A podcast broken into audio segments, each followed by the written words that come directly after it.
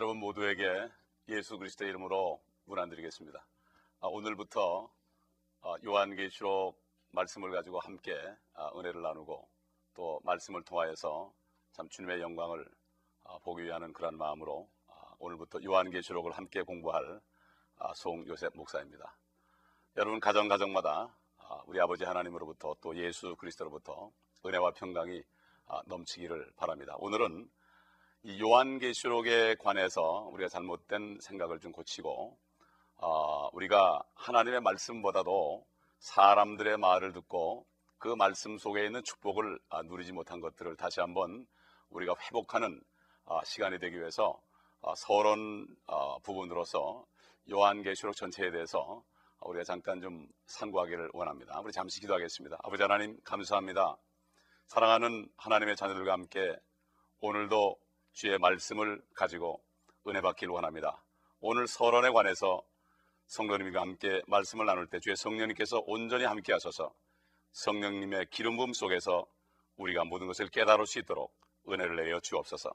우리 주 예수 그리스도의 이름으로 기도합니다. 아멘.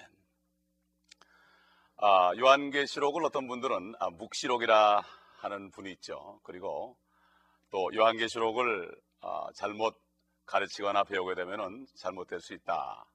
이런 말들을 많이 듣습니다. 그러나 주님께서 친히 요한에게 나타나셔서 이 예언의 말씀을 읽는 자와 듣는 자들과 또 그 가운데 기록된 예언의 말씀을 지키는 자들은 복이 있다고 그랬습니다. 하나님은 복이 있다고 그러는데 우리가 사람의 말을 듣겠습니까? 하나님의 말씀을 듣겠습니까? 참 이거 하나만 봐도 이 말씀 속에 있는 축복을 우리가 놓쳐서는 안 되겠습니다.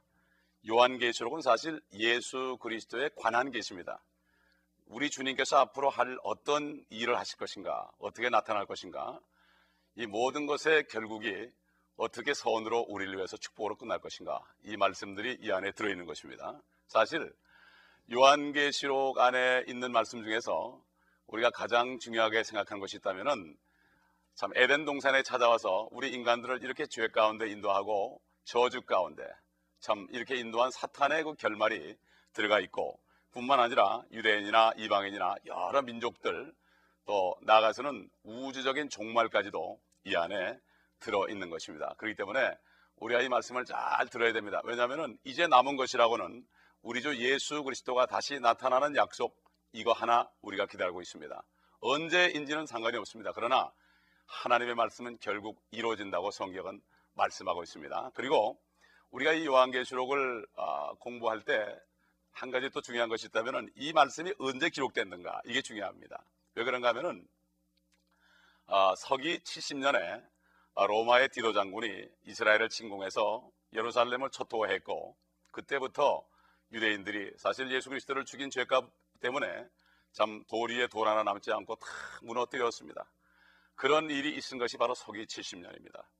그런데 지금 많은 학자들이 요한계시록이 어, 서기 91년에서 96년 사이에 쓰여졌다 이렇게 어, 얘기함으로써 결국 요한계시록에 있는 말씀들은 이미 이루어졌다 이렇게 하니까 더 이상 공부할 필요가 없다 이렇게 주장합니다. 그러나 사실 요한계시록은 어, 그 전에 70년 이전에 네로가 통치했던 서기 66년에서 69년 사이에 기록됐습니다. 그리고 참 이 사도 요한이 그 당시에 그 바벨론을 보면서 바벨론을 보면서 참 기이하다, 참 이상하다, 놀랬습니다. 그러나 사실은 그 당시에는 로마가 통치했기 때문에 놀랄 일이 없습니다. 그런데 사도 요한은 그 로마 통치가 지나고 그 수천 년 후의 시대로 자기가 성령 안에 들어가서 어, 다시 하나님의 계시를 보았을 때 똑같은 로마가 존재한다는 것을 보았습니다. 그렇기 때문에 여기에 또한 하나의 question mark가 있는 것입니다. 아, 사실 그 요한계시록에 나오는 큰 바벨론에 대해서 놀랄 일이 없습니다. 그는 밤모섬에 요한이 아, 유배 간 것도 로마 사람들 아, 때문에 간 것이기 때문에 전혀 놀랄 일이 없습니다. 그렇기 때문에 요한계시록에 나타난 17장, 18장에 나타난 큰 바벨론은 또 다른 로마라는 것을 우리가 알 수 있어야 됩니다. 그렇기 때문에 하나님, 하나님의 영 성령은 예수 그리스도를 증거하기 때문에 앞으로 남은 일이라는 것은 영광스럽게 예수 그리스도가 오셔서 우리를 하늘 집으로 인도하시는 이 소망 외에는 우리가 다른 소망이 없습니다. 그러나 사탄이는 이것을 어찌하든지 가려서 하나님의 자녀들이 소망을 갖지 못하도록 이 땅에서 이 모든 어려움을 보면서 세상을 이기지 못하도록 이렇게 하는 아, 이러한 역사를 우리가 간과해서는 안 되고 절대로 속아서는 안 되는 것입니다. 사실 요한계시록 아, 1, 2, 3장 이후에 이제 4, 5, 6장 쭉 나가는데 이 성경마다 그 시대가 다릅니다. 왜냐하면 예를 들어서 가장 중요한 것이 뭔가 하면은 우리가 지금 살고 있는 시대는 바로 은혜 시대입니다. 그렇죠? 은혜 시대라는 것은 누구든지 예수 그리스도를 하나님의 아들 예수 그리스도를 마음에 구주로 영접하면 다시 말해서 그 예수 그리스도가 하나님이신 분이 사람이 되셔서 내 모든 죄를 다 전가받으시고 그 모든 죄를 전가받으고 십자가에 죽으셨다가 물과 피를 다 흘리시고 죽으셨다가 사흘 만에 살아나신 것을 믿는 사람은 누구든지 살인 강도를 할지라도 다 그 영혼이 구원받는 것을 바로 이 시대를 은혜 시대라 합니다. 그러나 은혜 시대 이전에 우리 예수 그리스도가 이 땅에 아, 성육신하서 오시기 전에 그때 당시의 시대는 바로 율법 시대라고 그러죠. 그 율법 시대는 무조건 예수 그리스도를 믿음으로 구원받는 게 아니죠. 율법을 지킴으로 잠깐 동안 지은 죄를 짐승의 피로 덮어서 바로 예수 그리스도가 피를 흘릴 때까지 그들은 무덤 속에 아, 있어야 됐던 것을 우리가 성경을 통해서 알 수가 있습니다. 그래서 여러분이 그 성경 말씀 중에서 디모데 후서 3장 16절을 여러분 펴보시기 바랍니다. 그러면은 이런 말씀이 있습니다. 모든 성경은 하나님의 영감으로 주어진 것으로 교리와 책망과 바로잡음과 의로 훈육하게 유익하니 이는 하나님의 사람이 온전하게 되며 모든 선한 일에 철저히 구비되게 하려 함이라. 제일 먼저 나온 게 뭡니까? 하나님의 말씀. 교리입니다. 교리. 교리라는 것은 바로 사람의 그 척추와 같습니다. 쉽게 얘기해서 이런 거죠. 에덴 동산에서 구원마다 사는 비결은 생명과를 먹고 선악을 알게 하는 지식의 나무의 열매를 먹지 않고 있으면 영원토록 구원받고 영생합니다. 그렇죠? 노아 시대 때는 노아가 방주에 들어가기 때문에 구원받은 겁니다.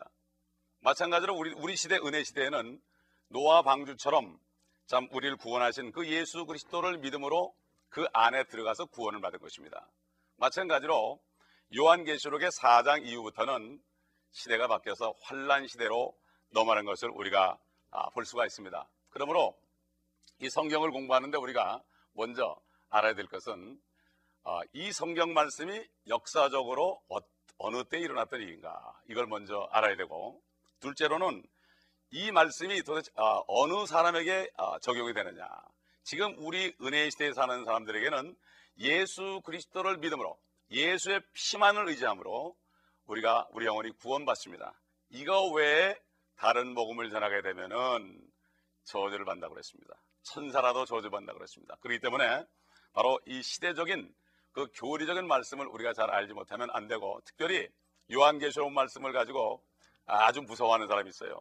아, 저희 조카 같은 경우도 요한계시록을 읽다가 어린아이가 악몽을 꿨습니다. 왜 그런가 하면은 4장 이후에 그 나타나는 여러 가지 환란들이 너무나 비참하기 때문에 이것을 보게 되면은 이것이 언제 일어날 일인가 이것을 보게 되면은 그 마음에 공포가 오게 되고 그래서 결국은 악몽까지 꾸는 겁니다. 그러므로 이 우리가 우리 시대는 바로 은혜 시대예요.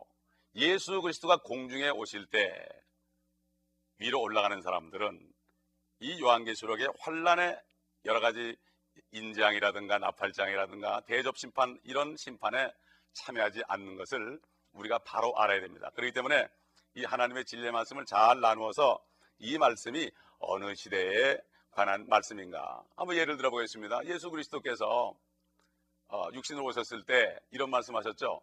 너의 오른팔이 오른손이 범죄하거든 잘라버리라. 어? 아, 두 팔을 가지고 지옥에 던져지는 것보다 한 손으로 차라리 던져지지 않는 것이 낫다.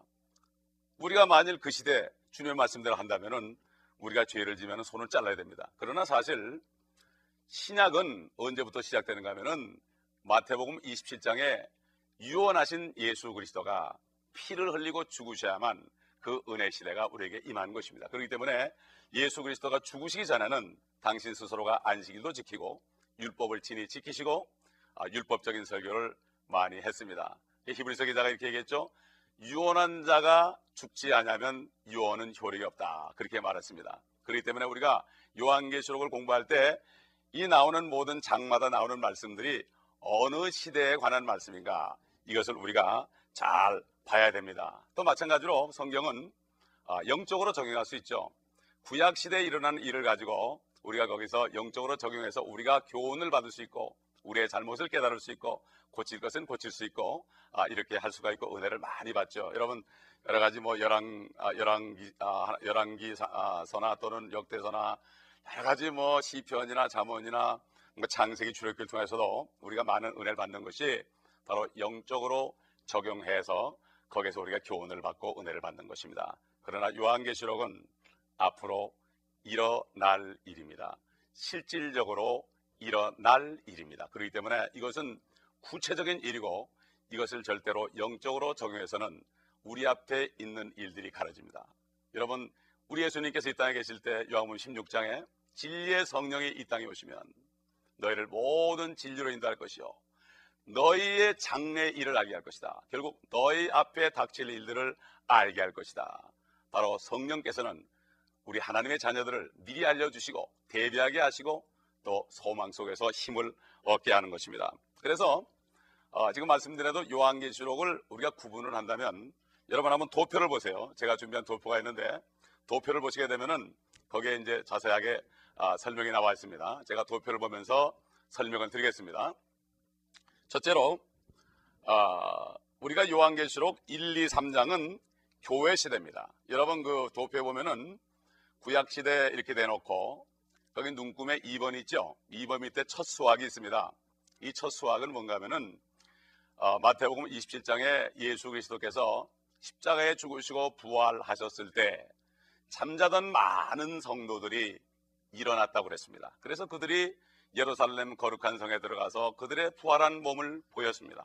이것을 보고 백부장들이 아 그분이 바로 하나님의 아들이었도다 이렇게 증거한 것을 우리가 알 수가 있죠. 여러분 다 아시죠?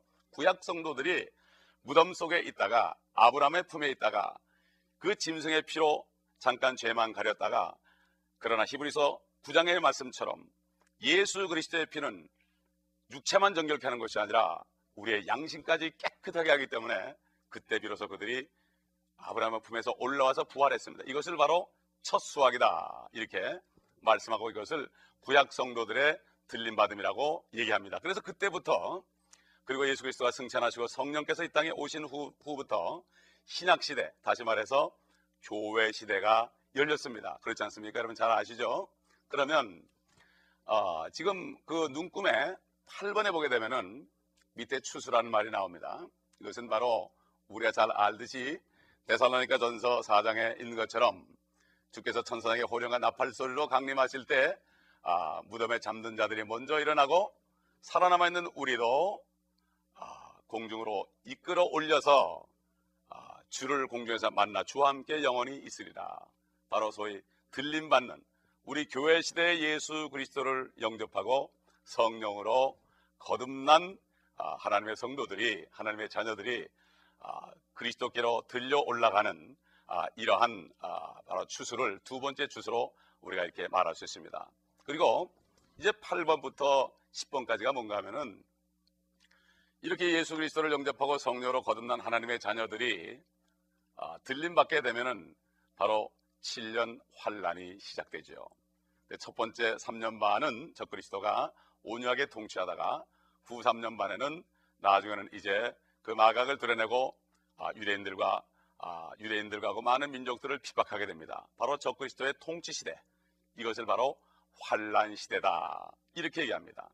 그 다음에 환란 끝에 여러분 14만 4천 명이 하늘로 들림 받죠. 그렇기 때문에 환란 시대에도 아, 바로 그 들림 받는 성도들이 거기에 우리가 나타나는 것을 우리가 나중에 배우게 됩니다.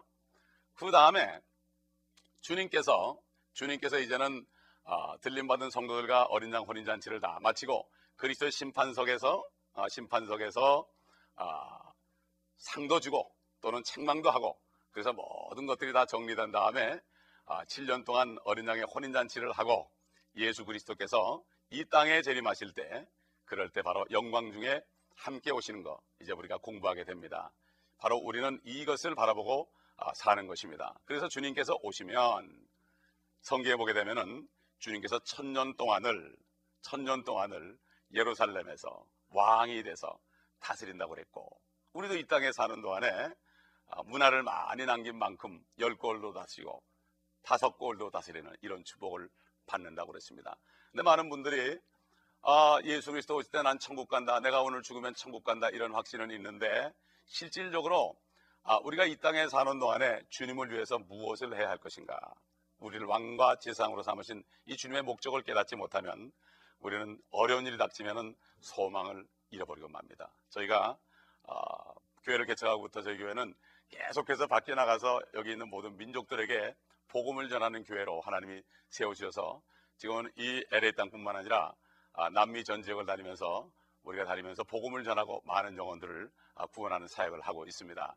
그런데 사실 우리가 이 땅에 사는 동안에 무엇을 할 것인가? 사도 바울이 먹을 것과 입을 것이 있은즉 족한 줄로 알라. 근데 사실 하늘의 소망이었고 주님과 함께 내려와서 우리가 통치하는 그리고 그것이 끝난 다음에 새 예루살렘 하늘에서 영원히 사는 이 축복을 바라는 소망이 없으면 아, 우리는 이 땅에서 어려움이 닥칠 때 견딜 수가 없고 핍박을 받을 때 또 불신자들의 아, 아, 여러 가지 모욕스러운 말을 들을 때 우리는 아, 그들에게 정말 우리의 소망을 확실하게 얘기할 수가 없게 돼 있죠. 그렇기 때문에 아, 사도 베드로는 그, 아, 그 점을 강조했지 않습니까? 아, 구원의 소망을 묻는 자들에게 항상 대답할 준비를 하라 이렇게 아, 얘기했습니다. 그렇기 때문에 지금 말씀드린 대로 우리가 쉽게 봐서 율법 시대가 있었죠. 우리 은혜 시대가 있죠. 이제 아, 성도들이 시고되고 나면은 환란 시대가 옵니다. 또 그 다음에 환란이 끝나게 되면 주님이 재림하게 되면은 그때는 아, 사탄이도 무조갱수로 다 갇혀버리고 사탄을 따르는 무리들도 다 불못으로 떨어져 버리고 그 다음에 아, 천년 동안 천년 동안 예수 그리스도와 또 회복된 유대인들과 또 그 다음에 예수 그리스도와 함께 내려왔던 그 참 이 땅에서 고난 맡은 성도들이 이 땅에서 많은 민족들을 다스리는 이런 축복을 누린다고 성경은 말씀하고 있습니다. 여러분이 이런 말씀을 들을 때 좀 생소하게 들릴지 몰라요. 그러나 오늘은 서론적인 부분으로 말씀드리니까 이제 공부를 해 나가다 보면은 여러분들이 이것을 알게 될 것입니다. 사실 요한계시록은 구약의 말씀을 여는 열쇠입니다. 요한계시록을 모르고서는 구약을 이해할 수 없습니다. 그리고 구약을 모르게 되면은 신약을 이해할 수 없습니다. 그렇기 때문에 요한계시록은 결론이기 때문에 이 결론을 모르게 되면은 결론을 모르게 되면은 아, 결국은 전체를 알 수 없어요. 그렇기 때문에 사실 이제 공부를 요한계시록뿐만 아니라 구약 성경과 또 신약 성경과 복음서 모든 부분을 다 통틀어서 할 때 여러분이 요한계시록을 끝나게 되면은 성경 전체의 하나님의 뜻을 깨닫게 되실 것입니다. 우리 마지막으로 우리 한번 성경 구절 한번 보시겠습니다. 아, 디모데 후서 2장 15절 보겠습니다. 거기 보게 되면은 네가 진리의 말씀을 올바로 나누어 자신이 하나님 앞에 부끄럽지 않은 일꾼으로 인정받도록 공부하라. 진리의 말씀을 잘 나누라. 이런 얘기입니다. 어? 지금 은혜 시대에 환란 시대 복음 전하게 되면 안 되는 겁니다. 지금 은혜 시대에 율법 시대의 말씀을 가지고 사람들을 올감해도 안 되는 것입니다. 마찬가지입니다. 그렇기 때문에 우리는 하나님의 말씀을 잘 나누어서 하나님의 경륜을 잘 깨달아서 우리가 말씀을 바로 배우고 바로 증거하고 나에게 주어진 소망과 은혜와 확신 그것을 우리가 붙잡고 살아갈 때 흔들리지 않은 믿음 가운데서 경고하고 흔들리지 않고 주님의 일을 한 번밖에 없는 이 세상에서 주님의 일을 마음껏 하다가 주님을 기쁨과 영광 속에 만나게 될 것입니다. 오늘은 서론 부문으로 얘기했습니다. 여러분 중에서 이해가 잘 안 간다 하는 분들이 있어도 그냥 둘러놓으시고 들으시다 보면은 이제 아, 공부하면서 하나하나 깨달아지실 것입니다. 여러분 성령께서 성령님의 기름 부음이 우리를 가르칩니다. 아무도 가르칠 수 없습니다. 저도 가르칠 수 없습니다. 우리 기도하면서 성령의 기름 부음이 우리를 가르칠 때까지 겸손하게 무릎 꿇을 때 말씀을 읽고 듣고 묵상할 때 여러분에게 이 말씀을 깨닫는 은혜가 넘칠 것입니다. 예수 그리스도 이런 은혜가 여러분에게 넘치시기를 예수 그리스도의 이름으로 축원합니다. 아버지 하나님 감사합니다. 오늘도 귀한 시간을 주셨습니다. 요한계시록의 서론 부분을 우리가 증, 아, 나누고 증거했습니다. 아버지 하나님 듣는 자들 심령 속에 성령의 기름 부음을 통하여 가르쳐 주시고 예수 그리스도께서 앞으로 이룰 일들을 확실하게 알고 말씀을 통하여 알고 사람의 마음을 듣지, 말을 듣지 않고 이제는 하나님의 말씀에 굳게 서서 그 말씀을 붙잡고 끝까지 소망 가운데 승리하게 도와 주시옵소서. 이 말씀을 듣는 가운데 아직도 예수 그리스도를 영접하지 않은 분이 있다면 이 말씀을 들으면서 예수 그리스도를 영접함으로 영원한 생명을 받고 영원한 소망 가운데 살게 하여 주시옵소서. 우리 구주 예수 그리스도 이름으로 감사하며 기도합니다. 아멘.